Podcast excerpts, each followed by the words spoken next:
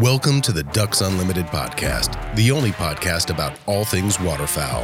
From hunting insights to science based discussions about ducks, geese, and issues affecting waterfowl and wetlands conservation in North America, we bring the resource to you. The DU Podcast with your host, Dr. Mike Brasher.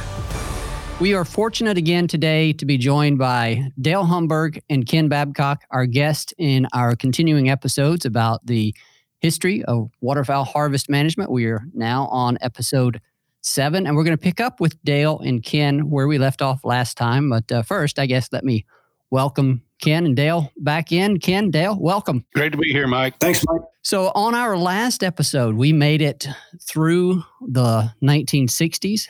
Basically, uh, somewhere around that time, we started talking about the point system. That's when we introduced that new type of regulatory alternative. And we're going to have uh, Dr. Jim Dubovsky on a subsequent episode to talk about that in even more detail. But for this episode, we're going to continue on into the 70s. And uh, here, eventually, over the next couple of episodes, we'll get into. Uh, I think with the, with the two of you, we're going to wrap up somewhere around the mid 90s with the introduction of adaptive harvest management. Uh, but yeah, on this episode, one of the first things that I guess we need to do, a couple of things. One is we, after the airing of our first two episodes, we got some feedback from uh, at least one of our listeners saying, "Hey, you guys might need to clarify this particular aspect of of of something that was discussed." And so that's what we need to do first off, and and so, the, specifically, what we need to do is go back and clarify something with respect to the Migratory Bird Treaty Act. I think in one of those first two episodes, we referenced how it was amended uh, to include um, to include Mexico, Japan, and Russia. And I think maybe the way it came off is is if we we might have might have sounded as though Mexico, Japan, and Russia were part of, were amended to become part of the original migratory bird treaty with Canada, but that's not exactly right. Uh, it was clarified to us, and and we apologize for making it sound any different than it is. But the the, the United States subsequently entered into individual treaties with Mexico in 1936, Japan in 1972, and Russia in 1976. The Migratory Bird Treaty Act itself was in, was amended to cover those separate treaties. But we wanted to clarify, need to clarify that the United States has a series of bilateral treaties with each of four nations Canada, Mexico, Japan, and Russia. And so there are other aspects of that that we could discuss, um, but we're going to forego some of those at this time.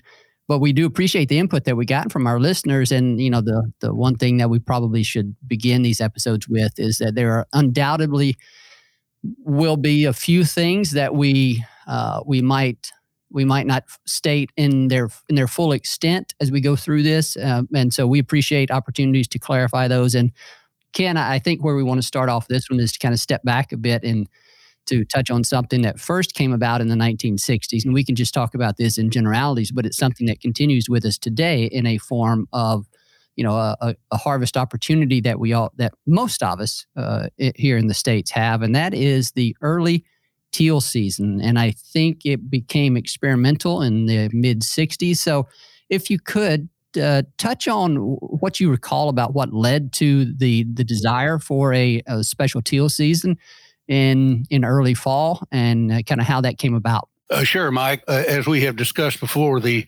early '60s were was a period of time when there were fairly restrictive regulations all across the uh, North America in terms of ducks, mostly related to the fact that populations were down in response to drought across the breeding areas and lower fall flights. And uh, the people that were responsible for managing ducks and duck harvest at that time were looking for additional opportunities. And the blue winged teal, being a very early migrant, uh, moving through much of the United States, uh, even prior to the regular season dates that were established, seemed to offer an opportunity for that uh, that that additional chance to to harvest birds without having any impact on population. So that was the the primary thing that that drove that. It was established as an experiment, uh, and that experiment uh, went on for three years uh, 65 66 67 and then there was a time frame uh, that the, the season was not offered. So that the results of those uh, experimental years could be evaluated, and then in the in 1970 or the early 70s, uh, uh, it was reinstituted and uh, has basically been carried on and offered as an option to most states uh, since that time. Thank you for that, Ken. I wanted to we wanted to go back and just cover that in case any of our listeners are you know have ever wondered uh, when the that teal season, early teal season, first came about. There have been a number of changes to the the teal season regulations through the years, and we might touch on those as we go forward. But uh, but nevertheless, just wanted to at least put a marker, uh, so to speak, on when the the teal seasons came about because that is certainly a part of our regulatory options or our harvest opportunities that we have today. And so they date back to the mid 60s.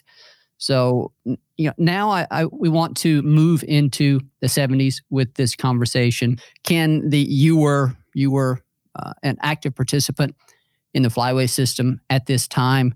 And Dale, remind me. I think I feel like I ask this every time, uh, but usually a couple of weeks go by between our conversations. When did you? Uh, when did you uh, take a position uh, in the in the flyway system? Yeah, in the mid 70s, Mike, uh, I was officially on the uh, Mississippi Flyway technical section beginning in uh, 1977, 78. Okay. And so Ken would have been an active uh, member of the technical committee at, at this time in the early 70s. And so, Ken, I'll direct this question to you.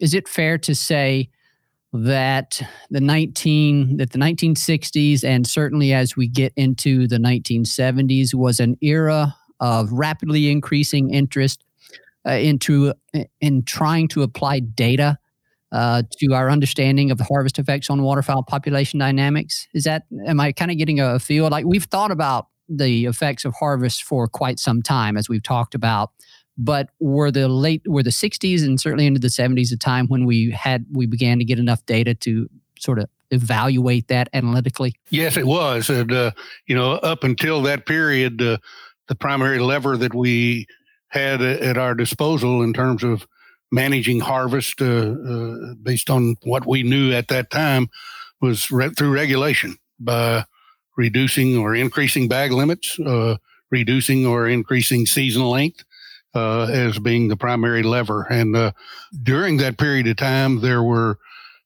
different schools of thought about the impact of harvest. Uh, some people felt that harvest was the primary driver. Other people felt that while harvest may have some impact, uh, there may be other things at play, particularly uh, uh, habitat conditions that were more important. And so the people that were in technical responsibility positions during that time frame wanted to find answers to those questions. So setting up experiments, analyzing available data, uh, doing the things that needed to be done to answer those questions and how they impacted populations and impacted uh, opportunities for hunting certainly became a, a very important aspect of, of, of, waterfowl management during that period. Dale, around the time that you came to the flyway system, I, th- I think I'm going to get this year right, but there was a fairly significant uh, and I guess the the actual analytical work would have preceded that the year in which you came to the flyway system. But uh, there was a fairly significant report by a, by a couple of guys named Dave Anderson and Ken Burnham, and that. I, my reading is that was a pretty influential analysis and report that came out of that.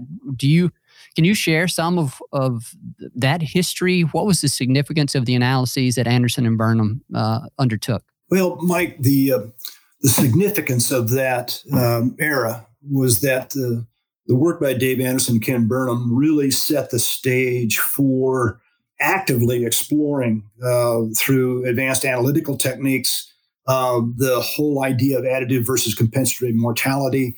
Um, it put it in a form that biologists using the data at hand uh, could actively test during years uh, that followed.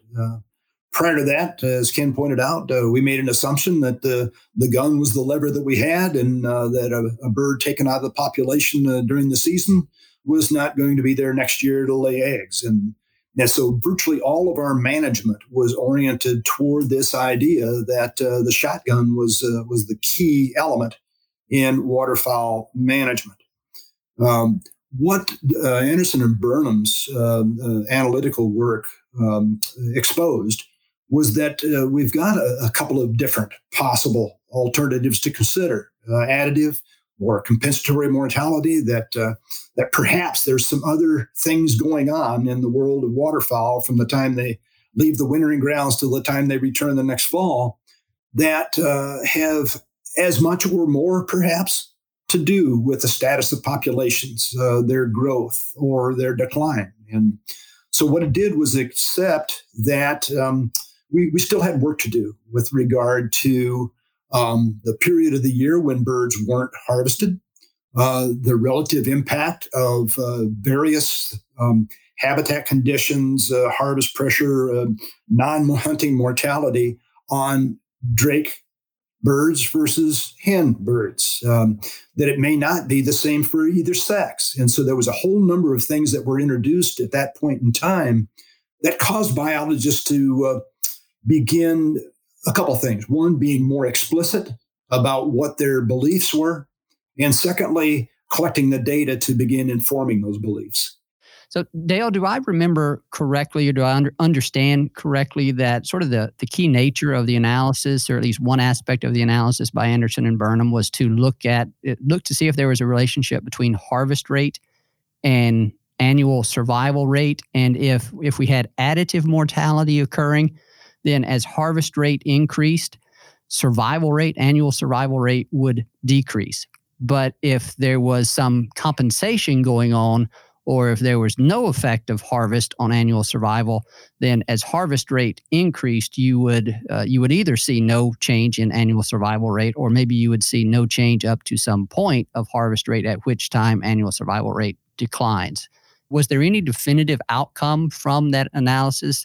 You know that that Lynn did more support to one idea versus the other. I think the key there, Mike, was that it it caused enough question marks among people who were pretty certain of additive mortality prior to that point that began to scratch their heads a little bit and ask about, well, uh, what would be the processes by which um, uh, mortality could, could, be compensated for, or the degree to which additivity occurred, and uh, you know what what are the mechanisms that drive it. So I think most important was uh, by the mid to late 1970s, people were asking better and more explicit questions about the process itself um, and uh, how that related to harvest management. The analyses that you mentioned there, Dale, and some of the thinking that was was going on, some of the discussions and debates led to something I believe in the late 70s that was known as the stabilized regulations experiment.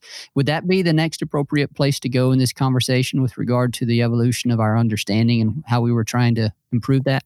Oh, that makes sense, Mike. Um, you know, if we think back to the 1970s, even though we were gaining some um, additional information, some additional uh, and emerging analytical techniques, there was still a tendency year in and year out to change seasons by five days here and there, uh, a bag limit by one or two birds. Um, and so we were still, um, in quotes, tinkering with regulations uh, with the belief uh, that those minor changes year in and year out were having an effect on harvest. Um, and so, what it brought about uh, was by late 1970s, uh, Canada, and then the following year, the U.S. joined in a process called the Stabilized Regulations Experiment. And what that uh, did was, uh, you know, for a period of uh, five, six years, was maintained regulations constant so that you weren't constantly chasing populations with regulations on an annual basis and gave you a chance to, over this period of years, learn something when you were not changing regulations on an annual basis. And, and so, give us a bit more on the stabilized regulations experiment. Now, were they were they stabilized I guess they would have to be specific to each flyway and how much work went into figuring out what they at what level they would be stabilized and are we talking about only mallards or was this across all species where we saw some stabilization it was across species. Now, recall Canada uh, stabilized, uh, started the experiment in 1979. and The U.S. followed suit in 1980. After the 1970s, when people were uh, for the most part, uh, pretty satisfied with the seasons that were in place. Um, it made sense to then stabilize seasons at 1979 levels. Um, Uh, there were no changes uh, for the most part across species. Um, the flyway differences were retained during that period of time, uh, those five year periods, and a whole lot of emphasis then was shifted towards um, efforts on the breeding grounds. Um, uh, incredible level of banding uh, occurred not only in the summer but also during the um, the fall and winter, and so it gave us an opportunity after banding some 35,000 mallards, for example, in spring and summer, and some 30,000 banded in fall and winter, along with uh, radio uh, equipped birds as well, to look at uh, specific aspects of winter behavior. And with just any number of things that that opportunity introduced. Um, and uh, we learned in a, in a five year period uh, some pretty solid uh, biological detail as well as aspects related to harvest management. Did we come out of the stabilized regulations experiment with having solved all the problems? I know the answer to that is no, but what were the key advancements? And we don't have to go through all of them, but just give us some examples of what what we learned. You know, we do an experiment like this, we invest some time and thought into it and collect a lot of data. Uh, and and I know that we did not arrive at at all of the answers, but what were some of the most significant findings to come from that? Well, and even though you were uh, tongue in cheek uh, uh, commenting on did we learn everything? Uh, the, of course, the answer is no. Um, what it did was better define some of the key questions that we had. Um, some of the more interesting aspects uh, related to the the nature of uh, interval survival. Um, because we were banding at different times of the year, both males and females, we began to gain insights in the degree to which um, those mortality rates, the timing of that mortality differed between males and females. Learned that, for example, uh, the majority of the um, uh, the mortality among female mallards, for example, occurred during the breeding season. Uh, you know, they're the ones that, uh, you know, after the male inseminates the female, uh, sits on the territory for a couple weeks and then boogies off, really has no responsibility and for large part, no exposure to predators. The female, on the other hand, uh, is is exposed constantly during that entire um, four week nesting period as well as the brood rearing period. And so a whole lot of the mortality of hens occurs during that time of the year. Um, a lot of it pointed to a relatively low rate of postseason mortality. And so uh, it really helped biologists understand that we need to be thinking about these processes differently between uh, the two uh, sexes uh, of, of mallards in this in this example. Uh, Ken may have some other insights in that regard, but I think a lot of it was related to our ability to understand, based on banding at different times of the year, when those mortality processes were occurring, and at least by implication, uh, how and why they were occurring.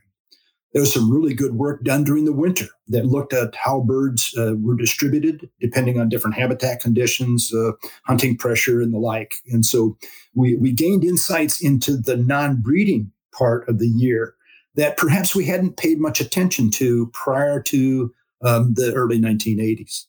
Yeah, I would I would just add to that that uh, uh, since the regulations, the season lengths and bag limits uh, were unchanged during this stabilized period, it gave us an opportunity to look at other factors that we knew had an impact on populations. Uh, uh, the most important of which we thought was habitat conditions, and be able to start to relate changes in habitat uh, from year to year to changes in populations. It gave us a chance to uh, to either confirm or disprove some of the theories that uh, conditions on the breeding ground determined uh, what the productive rate was that year. Uh, and it gave us an opportunity to look at things other than just the shotgun uh, in relationship to its effect on on uh, on on duck populations. And Dale pointing out the fact that uh, the difference amongst between sexes of mallards, uh, with most of the mortality occurring outside the hunting season for hens, was a very significant aspect of uh, regulations that followed. And we'll talk about the point system a little later on, and part of that uh, uh relates to different uh, points for for hens versus mallard versus drakes and the mallards. Another key point, Mike, I think is is that it was during this period of time, because we were looking cross seasonal, that we really began to ask questions about well, what's going on during the non-breeding part of the world. It was right after that that we had a, a symposium called Waterfowl in Winter. And so we began to ask questions about um, the entire annual cycle of birds that perhaps uh, we didn't, didn't uh, pay as much attention to prior to that uh, experiment during the early 80s. So at the end of this stabilized regulations experiment, where did we go with regard to uh, with regard to harvest regulations, Dale? You know, the stabilized regulations experiment was in the early '80s, and then we came out of that. Uh, and so, I guess to frame up this, the, your answer uh, to my question about where did we go with regulations after that opportunity to learn, um, what were our waterfowl populations doing at that time, and then yeah, where did we go from that point forward with regulation? Because it certainly didn't solve all the answer all the questions. There were still debates about compensatory versus additive mortality and what the harvest rate should be. But I think there were some key changes to come out of that. So what, kind of set that up. Start with what were our populations doing, and then where did we go with regulations? Well, Mike, if um, if we recall any recent history with regard to declines in populations, uh, deterioration of habitat, and so on. It was certainly the the beginning in the relatively uh, early 1980s, but certainly into 85 through 88 and continuing continuing into the early 90s. Um, the most recent period of pretty severe drought, habitat conditions decline, population decline. And the fact that we just came out of stabilized regulations, I believe, changed the mindset going forward about how frequently we were going to revisit regulations. And so during the period of 1985, 86, 87, we had consistent regulations for that three year period. Similarly, 1988, 89, 90, and through 1993, we had relatively consistent regulations the whole idea that stabilized regulations give us an opportunity to learn about the impact of regulations on uh, populations and so on uh, showed up in the supplemental environmental impact statement in 1988 as a primary theme. And so, if nothing else, stab regs and the seasons that followed and the drought and decline populations that followed set the stage for a different way of thinking about waterfowl harvest management through regulations. Ken, were at at what time during what year did you go to the council, uh, the Mississippi Flyway Council? Did you transition away from the technical section and go to the, the council? Well, it was not until the uh, uh, mid to late '80s that I actually came back in. I, I was I continued to attend Flyway meetings, uh, but uh, I was not uh, actually uh, of the council representative until the, the late 80s through through the through the late 90s. So that was the period of time.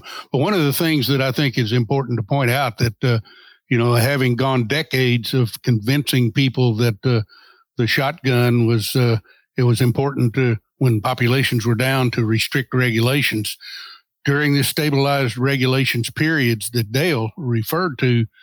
The population fluctuated just like it always had. In dry years, uh, populations generally were down, and there were individuals, there were organizations that took strong exception of maintaining what they considered to be fairly liberal regulations uh, during a time when the when the when the habitat had, de- had, had deteriorated somewhat and duck populations had declined. So we had created a, a mindset among some people that uh, when duck populations went down, uh, when the prairies were dry, we had to restrict. And so it was, uh, and there were lawsuits filed, there were hearings held, there were a lot of things that went on that uh, uh was was a product of having uh, having set that mindset uh, among people interested in waterfowl over several decades.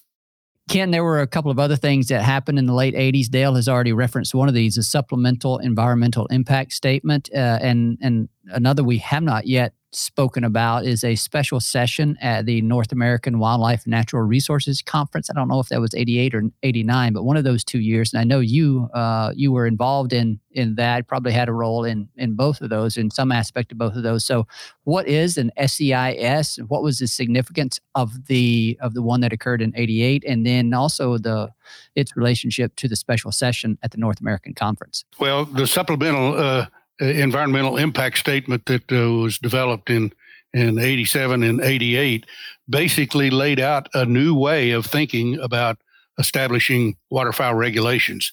It took the data from the stabilized regulations period. It took the data from uh, decades of of harvest and changes in regulations, and it basically said that uh, uh, we're going to be looking at things other than just harvest to determine status of, of, of waterfowl populations. And it was that supplemental environmental impact statement that led to the special session that was established uh, by the Wildlife Management Institute as a part of the 1989 North American Wildlife Conference. And the, that conference, uh, which I had the privilege of, of co-chairing with uh, uh Dr. Rollin Sparrowe, who at that time was the uh, chief of the Office of Migratory Bird Management, we tried to pull together people who had the expertise in all aspects of what we understood about uh, impacts on populations of waterfowl.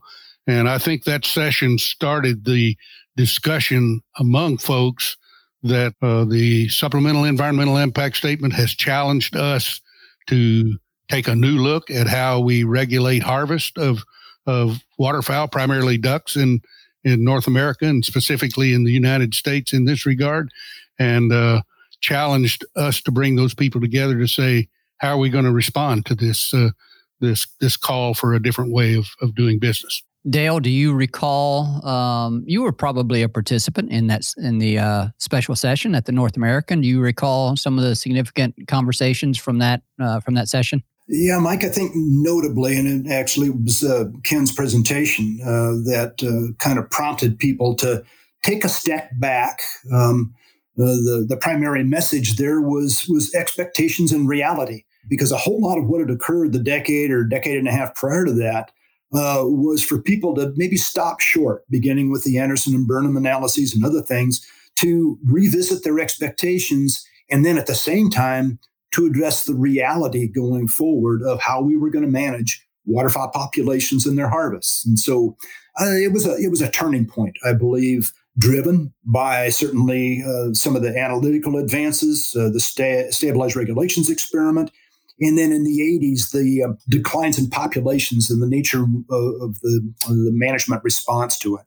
Those things in combination over about a 15 year period resulted in um, pretty close to a sea change in how we saw harvest management going forward. Speaking of sea change, Dale and Ken, we we can't get out of the 1980s without talking about one of the other most significant developments of that of that decade, and that being the North American Waterfowl Management Plan. I'm going to get uh, get you guys to talk about that, uh, but the, we this is as you guys have both mentioned and as I've gleaned from some of my reading, both before, both during my training as well as leading up to this, even during the 1960s and, and 70s, people were, uh, well, you guys being being two of many that were part of these discussions, began to really look to the habitat side of the equation and say we need to we need to start thinking about it. I actually there's a document. Um, that I've come across here recently. I think it was in the yeah, it was the Mississippi Flyway, and the title of it is "Lessons from the 60s and challenges of the 70s in the Mississippi Flyway. And uh, each of you guys probably had some, well, Dale, I don't know if you would have had a role in that. Ken, you probably would have. But uh, I specifically note there were some pieces in that in that particular publication where it spoke directly about the need to focus on habitat conservation, habitat management, not just on the breeding grounds. It was certainly recognized that that's where the ducks are produced, but even back in the 60s, you were explicitly beginning to identify the need to conserve habitats and maybe may have even had some habitat goals uh, in some form or another for migration areas, staging areas, and, and the wintering areas. Uh, Ken, I kind of heard you chuckle whenever I mentioned the, the name of that publication. Does that bring back memories for you? It, it certainly does. And it, again, it, it did uh, it did start to direct uh, consideration to the to the habitat conditions. And one of the things that helped to bring this about that often goes unmentioned is that uh, the pilot biologist that flew the waterfowl surveys in Canada and and the prairies of the United States attended a lot of the tech section meetings during that period of time.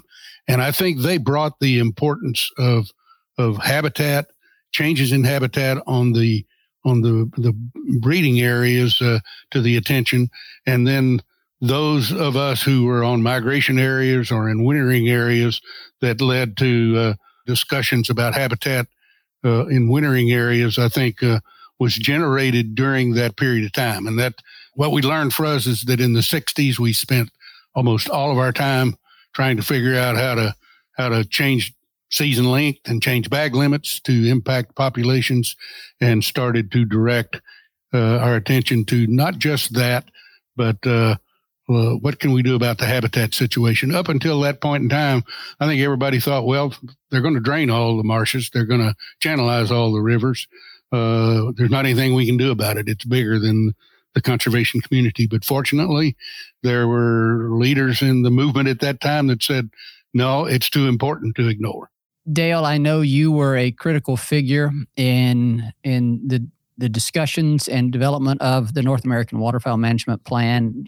I want to hear, I want your perspective on the thinking that led to the development of that plan. We're, we're kind of, it doesn't have, you know, harvest management doesn't have a, a, tremendously strong footprint or presence in the North American Waterfowl Management Plan. It's certainly acknowledged as a critical part of our overall efforts to conserve waterfowl populations.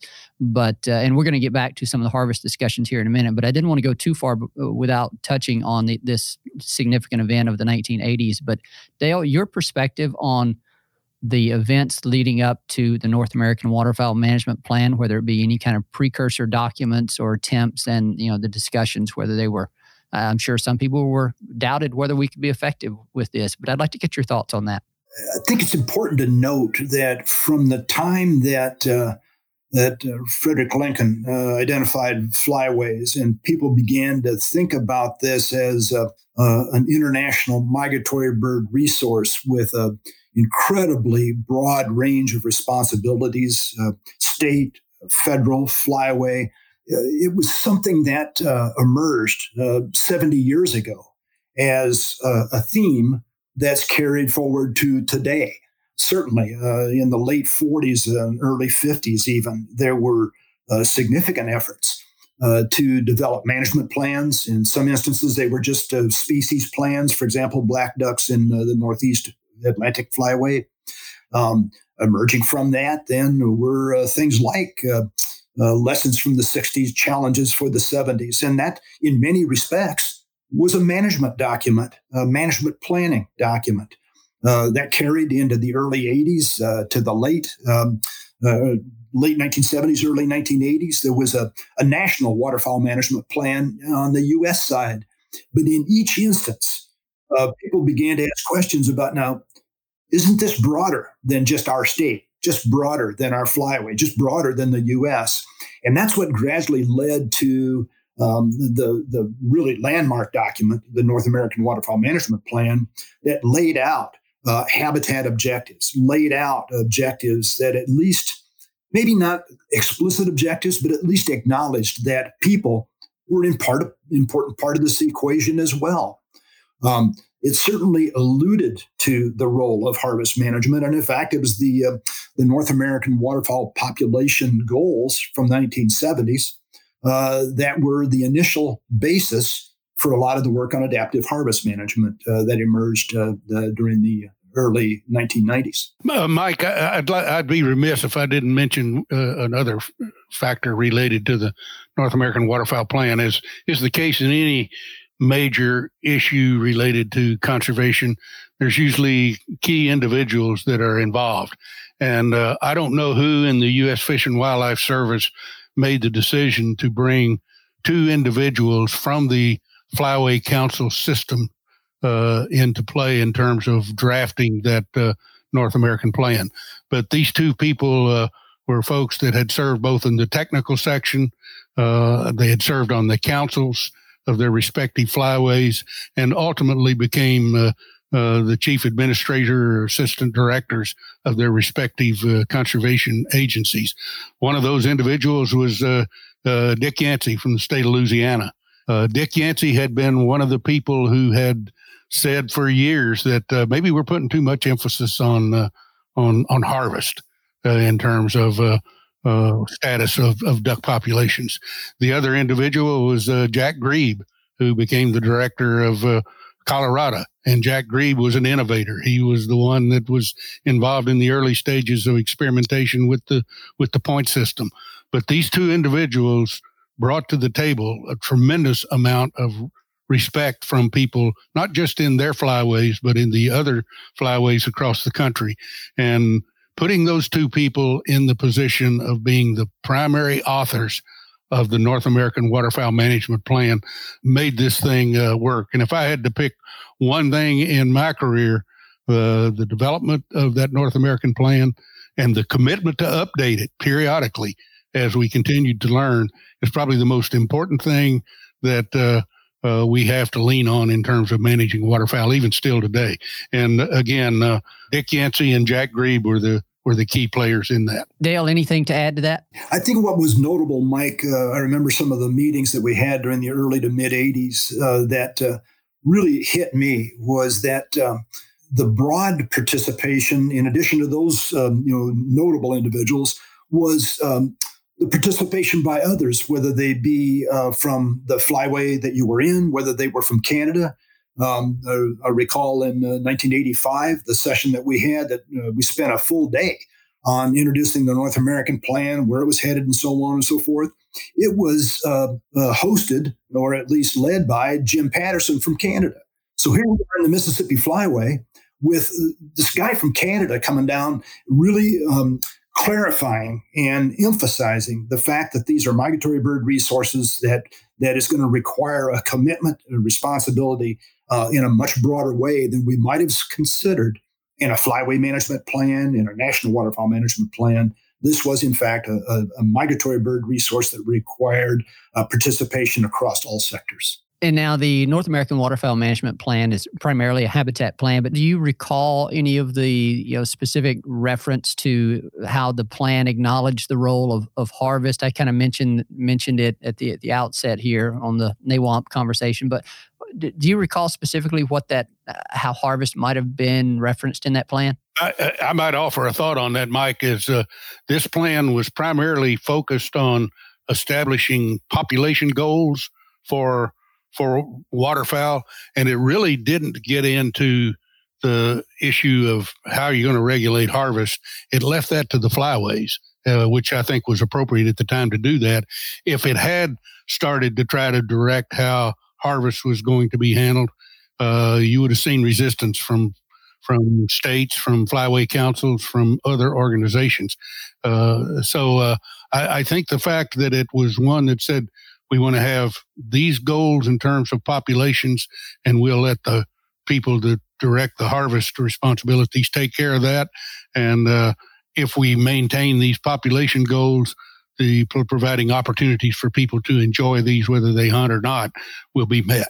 Yeah, I think, Mike, uh, it, it is important to acknowledge that that duck harvest management was part of the North American plan. Uh, like Ken said, uh, right on target. Is that it was a habitat plan first and foremost, a habitat plan, but it also acknowledged that. Uh, in fact, uh, if you look at uh, the early document, it basically says recreational duck harvest should be managed through the use of stabilized regulations and so there was some important thematic elements already established in that. That if the breeding population index of mallards in the surveyed area of Canada and the US falls below 6.5 million, um, they so they were already thinking about um, um, uh, uh, uh, changes in harvest management based on these broad aspects, um, not on year to year details of five days here or a bird in the bag there, but establishing these overall concepts that would go forward um, uh, in uh, in harvest management. So it was more than an appendix, but it wasn't front and center necessarily in that early document. And, and if I could, I'd add one more one more issue. Uh, uh, and I've, I think I've said this before, but my my good friend out of the Ducks Unlimited Southern Regional Office, uh, Jerry Holden, uh, used to always say the answer is money. What's your question? And we yeah. we found ourselves after the North American plan was approved. We said, okay, we got this great plan, but we don't have any money. Uh, we don't have any way to implement it.